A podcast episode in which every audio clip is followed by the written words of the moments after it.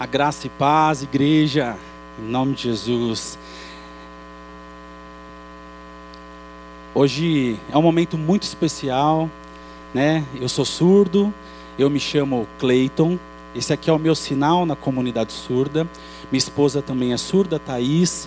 Eu tenho dois filhos, a Luísa de 5 anos e o Levi de 5 meses. Graças a Deus, Deus tem cuidado da nossa família também.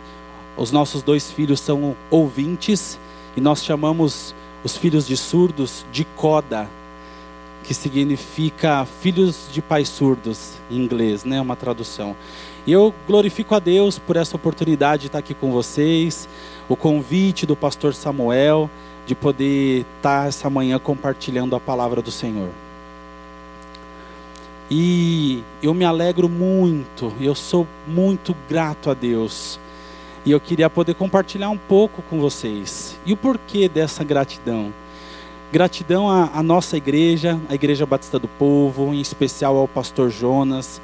Eu não sei se todos sabem, mas é, a igreja, vocês, investiu é, na minha vida acadêmica no Seminário Betel Brasileiro. Eu me formei em médio em teologia e eu estou muito feliz por todo o aprendizado que eu obtive no seminário é, é um, foi o primeiro seminário no estado de São Paulo a abrir as portas para os surdos poder se formar e sempre preocupado, estimulando os alunos surdos a, a poder. Hoje eu sou líder do, do, ministério, eu trabalho com as células dos surdos e Deus tem nos dado graça para trabalhar com essa comunidade. E eu fico muito feliz e agradecido pelo apoio da nossa igreja local eu já sou membro aqui da igreja há 17 anos. Alguns já me conhecem, alguns talvez não. E minha esposa, eu aceitei a Jesus aos 17 anos em outra igreja. Logo depois eu, eu me mudei aqui para a Igreja Batista do Povo e comecei aqui uma caminhada muito linda. Foi onde eu me casei também. E a gente tem o privilégio de cuidar dos nossos surdos aqui. E é um prazer estar essa manhã com vocês. É, pode soltar a imagem?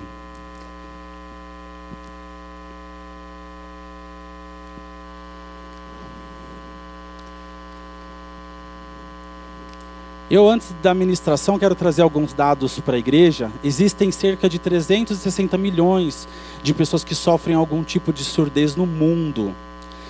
No Brasil, 9,7 milhões de surdos e existem no mundo 400 línguas de sinais. No Brasil chega quase a 10 milhões de surdos. Próximo.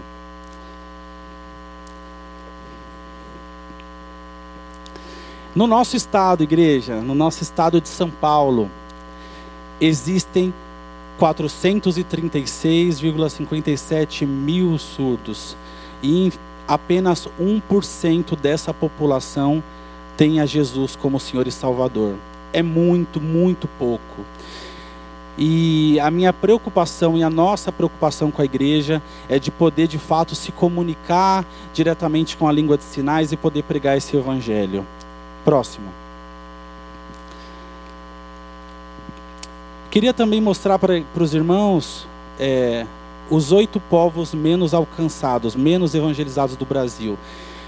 Primeiro são os indígenas, os ribeirinhos, terceiro os ciganos, quarto os sertanejos, quilombolas, os imigrantes e o sétimo, né, os surdos, né?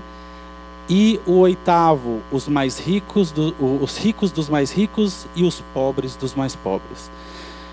E esse é um dado do Ronaldo Lidólio, que, que trabalha com missiologia, é um, uma pessoa muito séria no nosso meio. Então nós fazemos parte desse povo não alcançado. E eu queria só finalizar essa parte de informações com esse versículo de Isaías 29, 18 e 19. Naquele dia os surdos ouvirão as palavras do livro, e não mais em trevas e em escuridão. Os olhos dos cegos tornarão a ver, e mais uma vez os humildes se alegrarão no Senhor, e os necessitados o exultarão no Santo de Israel. Amém.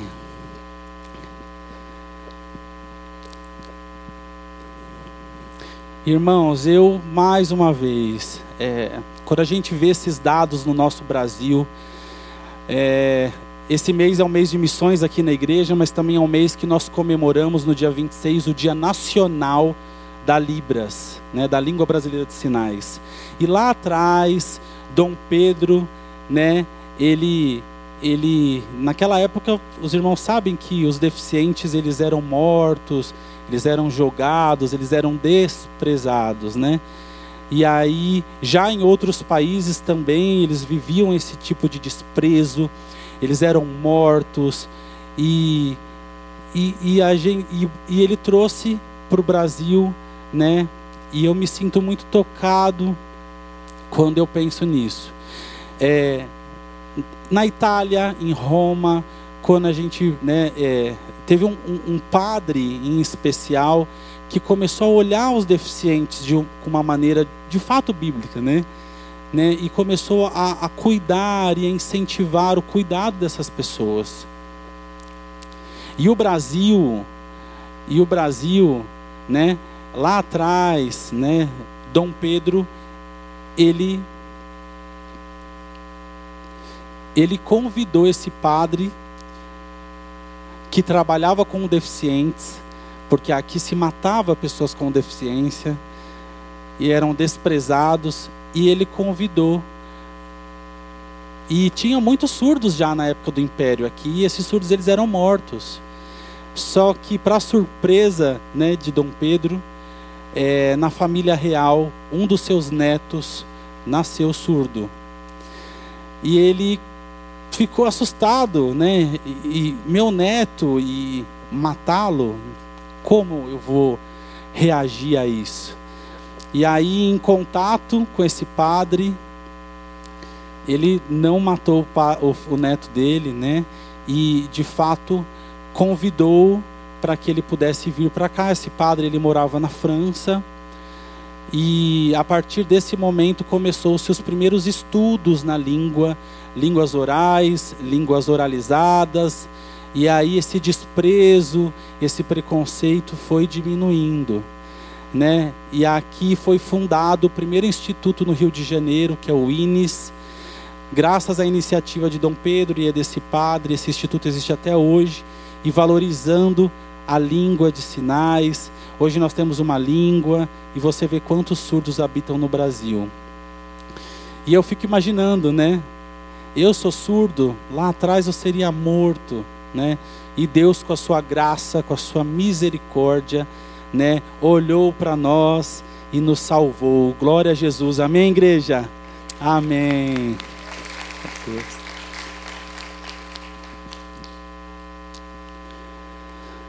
Eu, essa manhã, é, eu vou usar minha língua, então não se assustem. Minha língua tem expressões faciais, corporais, ela faz parte gramatical dela. Ela não é só a, a libras, as, não é só as mãos que falam, mas sim todo o meu corpo. Então fiquem na liberdade, né? Deus ele ele foi sábio, né? E eu fico muito feliz com isso. Não precisem se assustar ou achar que eu tô bravo, mas eu estou aqui, eu quero poder me comunicar, mostrar um pouco da minha cultura para os irmãos. Ouvintes e surdos, nós somos iguais, a única, a única diferença é a língua, mas nós servimos ao mesmo Deus. Eu quero poder começar a ministrar essa manhã com os irmãos. É, 1 Coríntios, capítulo 12, dos versos de 7 a 13. Eu queria mostrar o vídeo dos versos de 7 a 13. A cada um é dado uma manifestação visível do Espírito, para o benefício de todos. Pois a um é dado pelo Espírito a palavra de sabedoria, ao outro a palavra do conhecimento, pelo mesmo Espírito. A outro é dado a fé pelo mesmo Espírito, e a outro dons de cura pelo mesmo Espírito, e a outro dons de poder e outro profecia, a outro habilidade de discernir espíritos, e a outro vários tipos de línguas, e a outro a interpretação de línguas. Mas o mesmo Espírito trabalha em todos, dando dons a cada um individualmente como ele quer. Pois como o corpo é um e tem muitos membros, e todos são membros do mesmo corpo, assim é com Cristo. Pois em um só Espírito todos fomos batizados em um só corpo, seja judeus, sejam gregos, sejam presos, sejam livres, e todos foram feitos para beber de um único Espírito.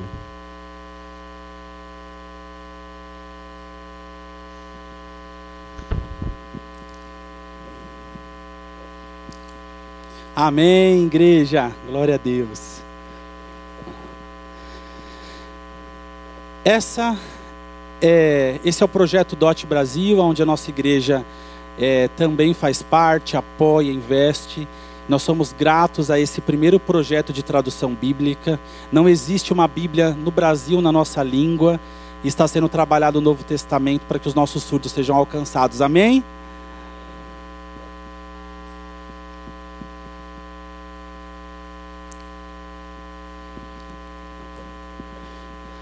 Meus irmãos, é, esse texto, Paulo, ele em especial está ali, né, orientando os membros de Coríntios e trazendo a reflexão sobre o corpo. E eu quero trazer nessa manhã alguns pontos com os irmãos, né? E um deles é o primeiro corpo. Nós somos um só corpo. Ali o texto fala de diversos dons, né? De sabedoria, de discernimento, de línguas, e cada um desses dons foi dado individualmente para o bem de todos, para o bem comum. O texto bíblico, ele traz isso para nós. E a palavra de Deus nos deixa claro esses pontos. Um só corpo.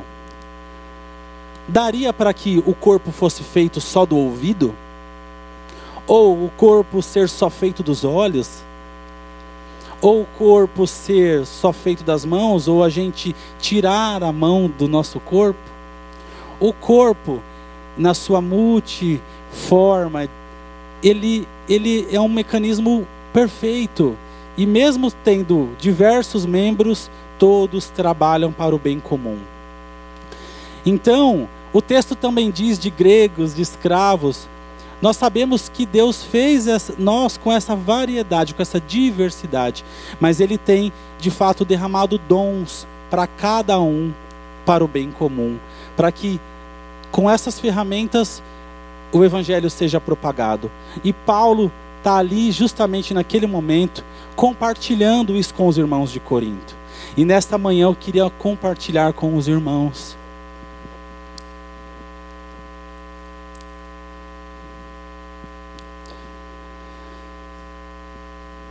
Vamos pensar que o Espírito Santo, né, a fé, a sabedoria, Deus ele habita em nós. Deus derrama dons, né? E como o texto diz, escravos, pessoas cultas, né, indoutos, mas todos nós servimos ao mesmo Cristo.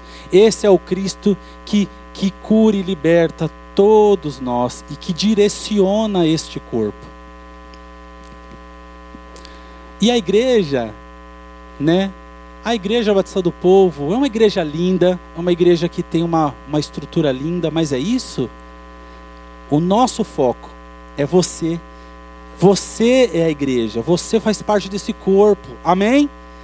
E nós somos parte deste povo, nós, Igreja Batista do Povo. Nós sabemos que é uma denominação, cada igreja tem o seu nome, mas nós não, nós temos que sim caminhar e estar numa igreja séria como a nossa, mas nós devemos pensar neste corpo. Precisamos andar, eu, você, precisamos caminhar juntos. Amém? Então nós somos um só corpo.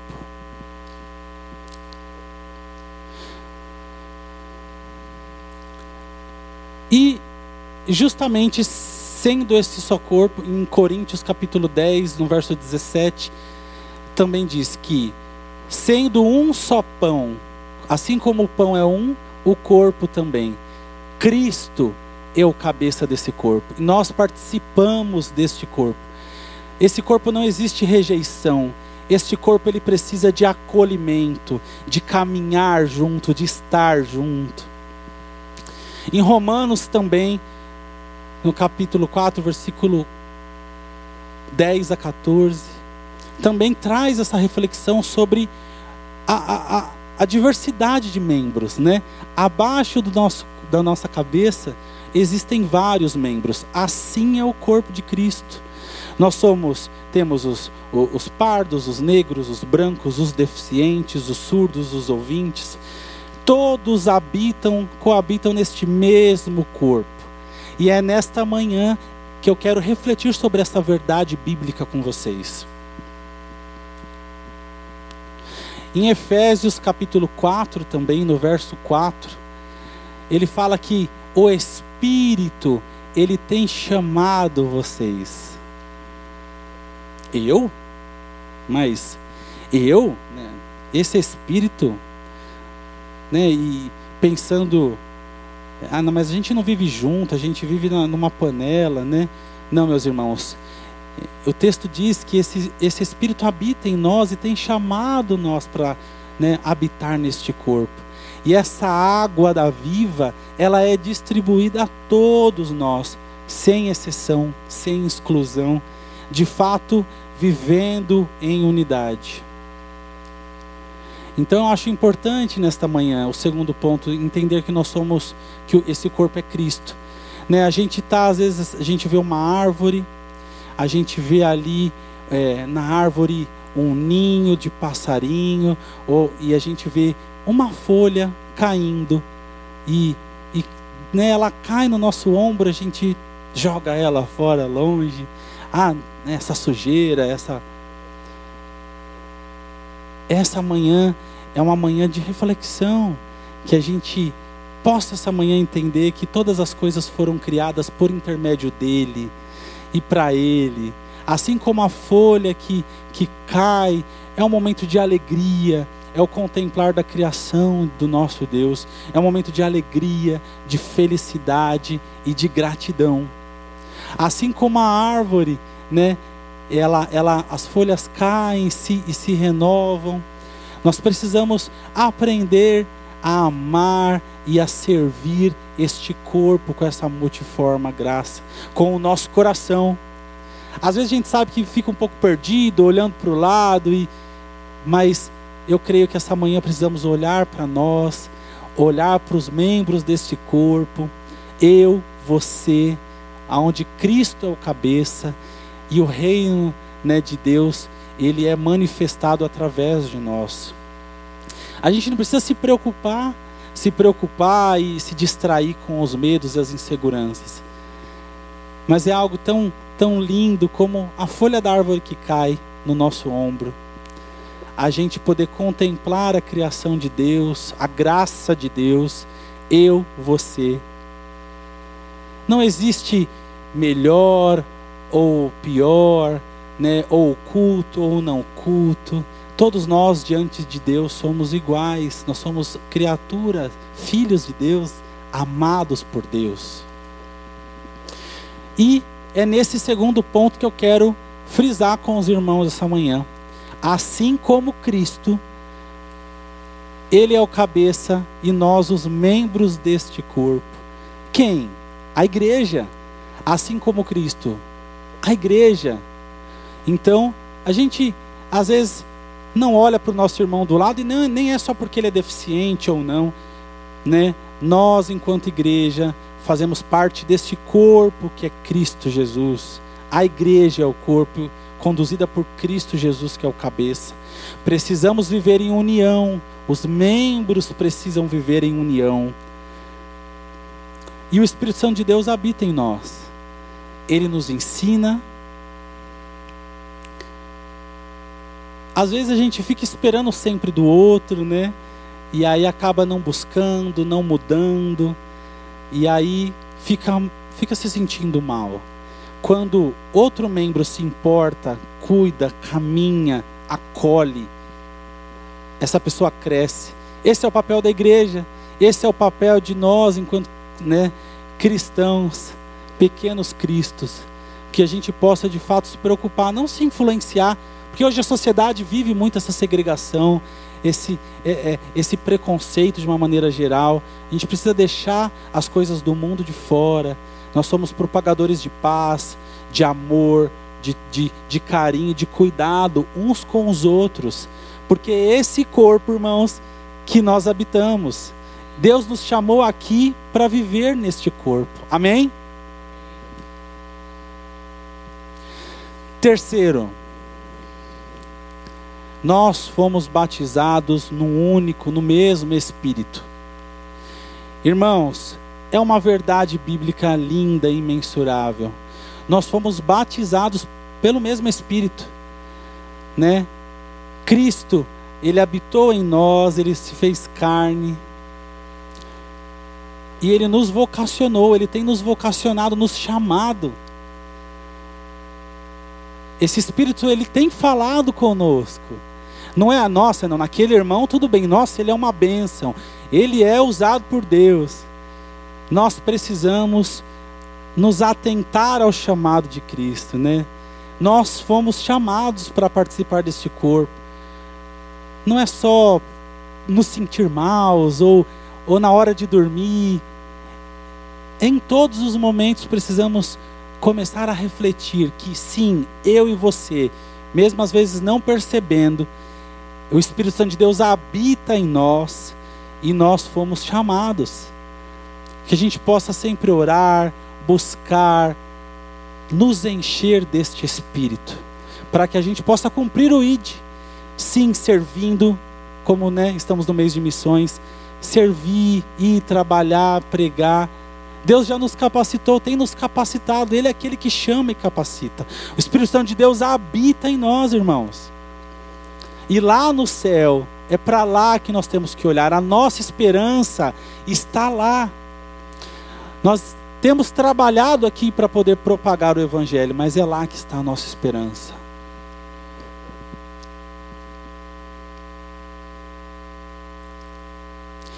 Quarto ponto. Todos nós somos partes deste corpo, né? Cristo é o cabeça deste corpo. Ele é quem nos direciona, nos dá o comando, o comando a cada um desses membros. Então, cada membro tem a sua importância. Seja ele surdo ou deficiente, ou não, ou ouvinte, ou cego, né? como a gente viu, ou rico, ou rico do mais rico, ou pobre do mais pobre. Todos nós participamos deste corpo. E ele não despreza este corpo, nós não somos desprezados Deus ele tem chamado para que a gente e tem cuidado e direcionado cada membro, porque cada membro tem a sua importância. Ele tem tocado nos nossos corações, ele tem chamado a nós para fazer parte deste corpo com alegria, com gratidão. Irmãos, Jesus pagou um alto preço. Foi alto, não foi barato, não foi um alto preço, um preço de, de sangue, de cruz, por mim e por você.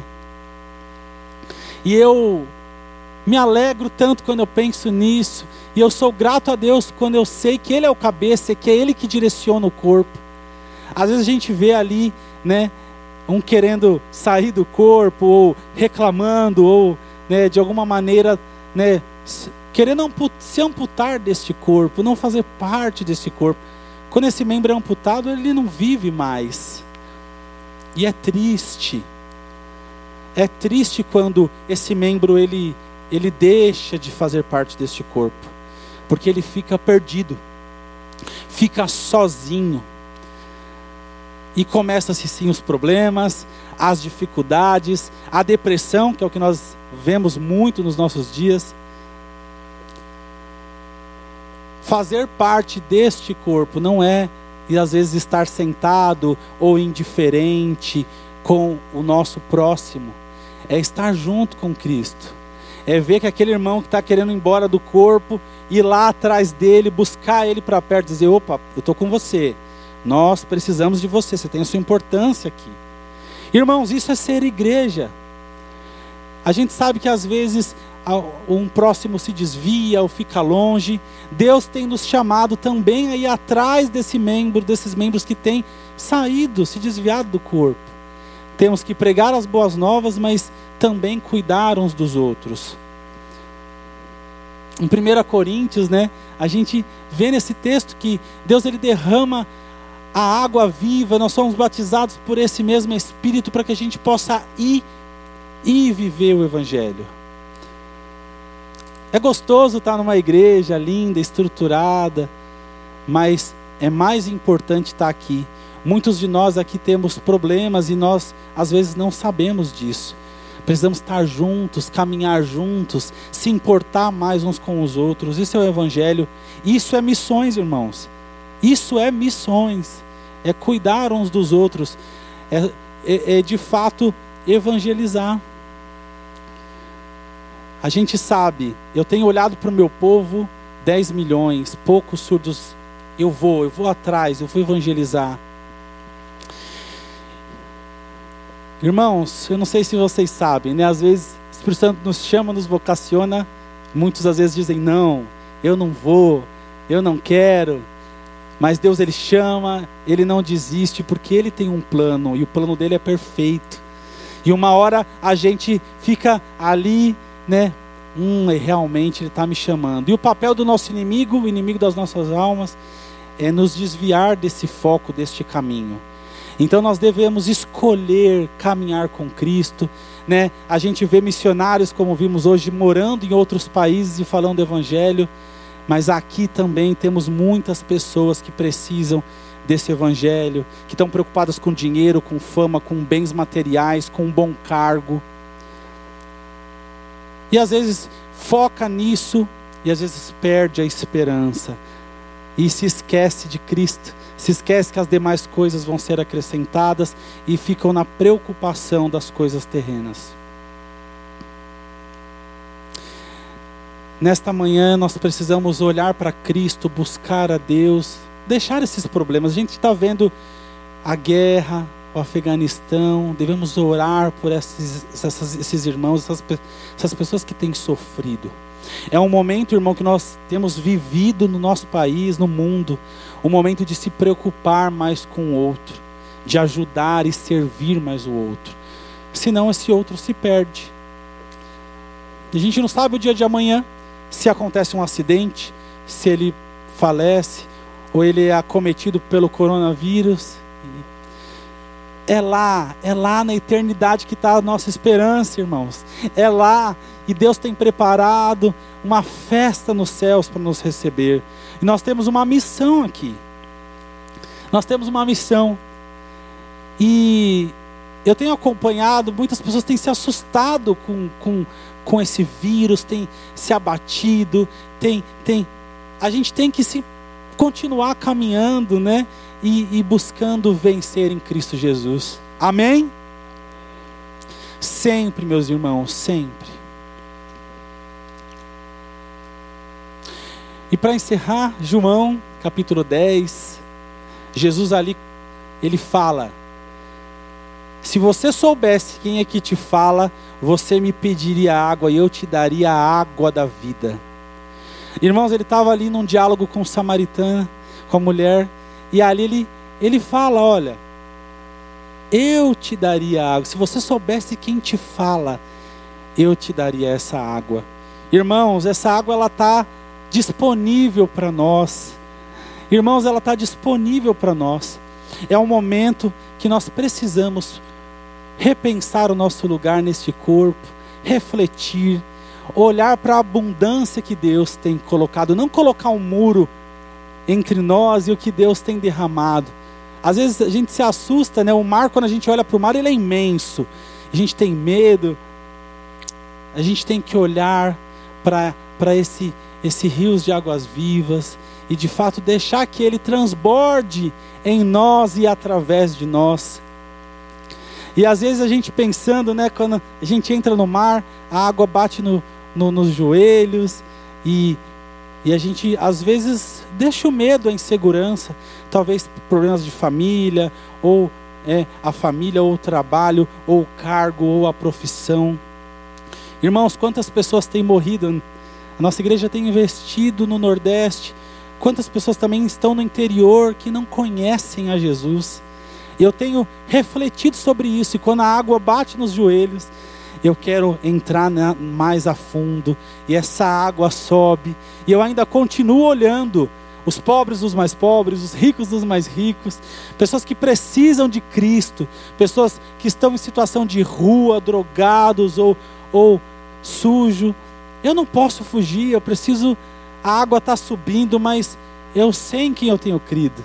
Eu não posso esperar o, o outro fazer. Eu peço, Senhor, me ajuda, me capacita. O Senhor derramou dons, dons de sabedoria, dom de, de, de, de, de discernimento, e é seu. O Senhor me deu para que esse corpo funcione. O Senhor morreu por nós para que esse corpo funcione. Eu quero transbordar. E quando essa água começa a bater no queixo, irmãos, eu começo a refletir sobre o amor, sobre o carinho. Né? Deus nos presenteou com família, com filhos, e nós temos cuidado, mas esse mar, esse mar está aqui, ele quer nos transbordar. Em Atos, capítulo 4, no verso 12, fala que ele é o único, não existe outro que salva. Ele é o único que salva. Não existe uma religião que salva. Não existe um outro caminho, nenhum outro caminho. Ele é o único caminho, ele é a salvação.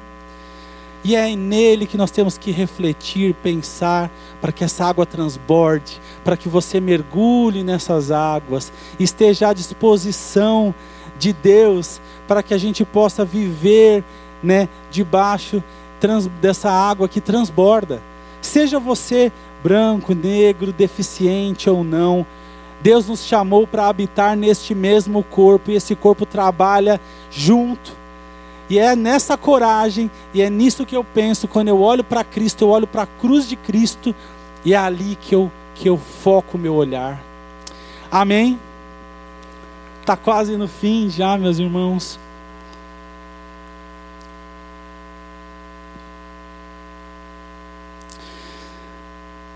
Eu fico alegre pela nossa igreja, de surdos e ouvintes, estarem juntos, compartilhando juntos.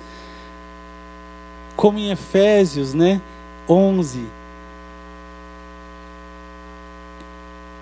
Êxodo 11 fala, Moisés, que fala, Senhor, eu não sei, mas ele fala, quem foi que criou o surdo?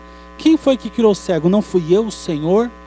Moisés olha mas eu, eu, eu não sei, eu, eu não sei falar, eu, os escravos ali, o Egito precisando né, ser liberto, Deus querendo fazer uma grande obra, e Deus fala, mas quem é que faz o cego, o surdo?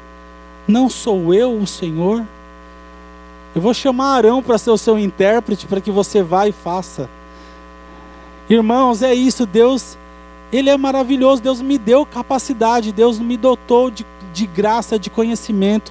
Mesmo eu sendo surdo, eu estou aqui pregando na minha língua, a língua de sinais, que é a segunda língua oficial do nosso país, e eu me sinto igual a vocês, eu me sinto feliz, eu me sinto grato, eu tenho uma língua para me comunicar. Ah, mas ela é difícil. Irmãos, ela, ela é uma língua que tem uma gramática, mas Deus nos dotou de conhecimento.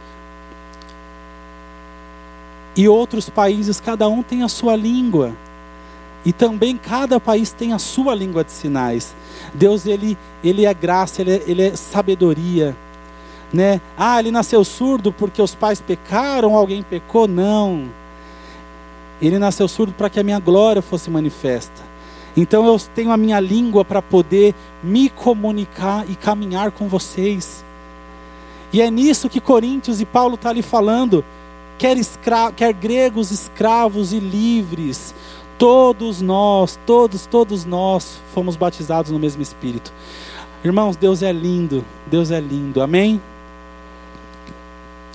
E eu queria compartilhar um, uma história, em especial com os irmãos, já que é o mês de missões, na Tailândia, né? Os surdos na Tailândia, quando eles nascem, meus irmãos, lá, eles não têm direito nem à certidão de nascimento, e nem a RG. Eles não são considerados cidadãos.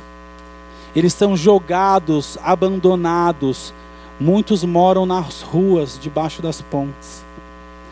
Quando eu soube disso, meu coração gritou e como surdos em outros países também precisam de Cristo. Debaixo de pontes.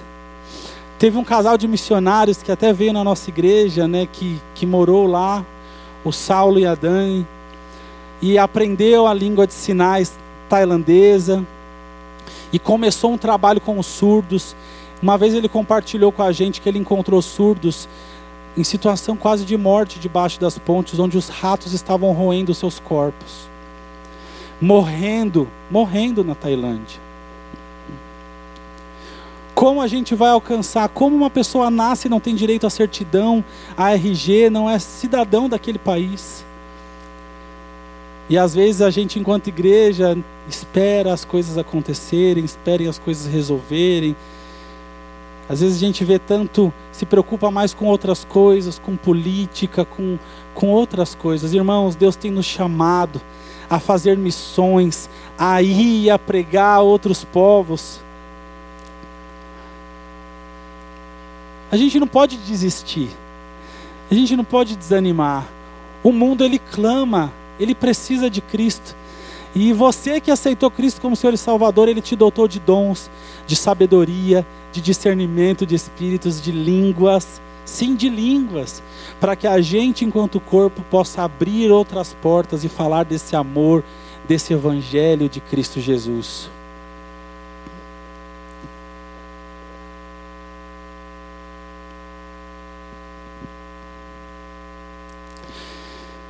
Meus irmãos, eu, eu, eu penso que é igual uma semente. Você planta, ela começa a crescer. Às vezes a gente fica tão preocupado, não, precisa ser doutor, precisa ter um pós-doc, precisa ter uma, uma formação. E o mundo hoje exige isso de nós. E a gente fica ali nessa expectativa, não, o outro é melhor que eu, o outro tem formação melhor que eu. Não, mas eu preciso estar ali. E a gente às vezes se desanima com tudo isso. E a gente às vezes parece que não vê o nosso valor. A gente vê sempre o valor do outro. E a gente é influenciado pelo sistema, pela sociedade. Não, porque o outro é melhor, porque tem uma formação melhor que eu. E, e às vezes a gente fica tão preocupado com isso que a gente adoece. Irmãos, a gente precisa pensar cortar essas coisas. Glória a Deus pelos doutores, glória a Deus por esses que se formaram. Mas a gente não pode adoecer por isso. Deus tem nos chamado a florescer. Deus tem nos chamado a olhar para nós o nosso valor. Não para o outro, mas olhar para nós e saber que é Ele que nos capacita, que nós fazemos parte deste corpo, que é a igreja, que é você, que é eu, e que nós precisamos olhar para este reino, é lá que está a nossa esperança, e a gente precisa aqui florescer, a gente precisa semear. Poxa vida, eu tenho valor. Poxa vida, Deus me doutou. Eu sou surdo, mas eu tenho uma língua, eu tenho capacidade. É a palavra de Deus é que nos, me instrui nessa caminhada. A formação ela é boa, mas ela não é a fundamental. Cristo, ele é o fundamento, ele é o princípio ali, o principal motivo. E eu me alegro porque ele foi quem plantou, e eu quero poder dar frutos, eu quero poder semear, quero poder estar em união com vocês. Amém?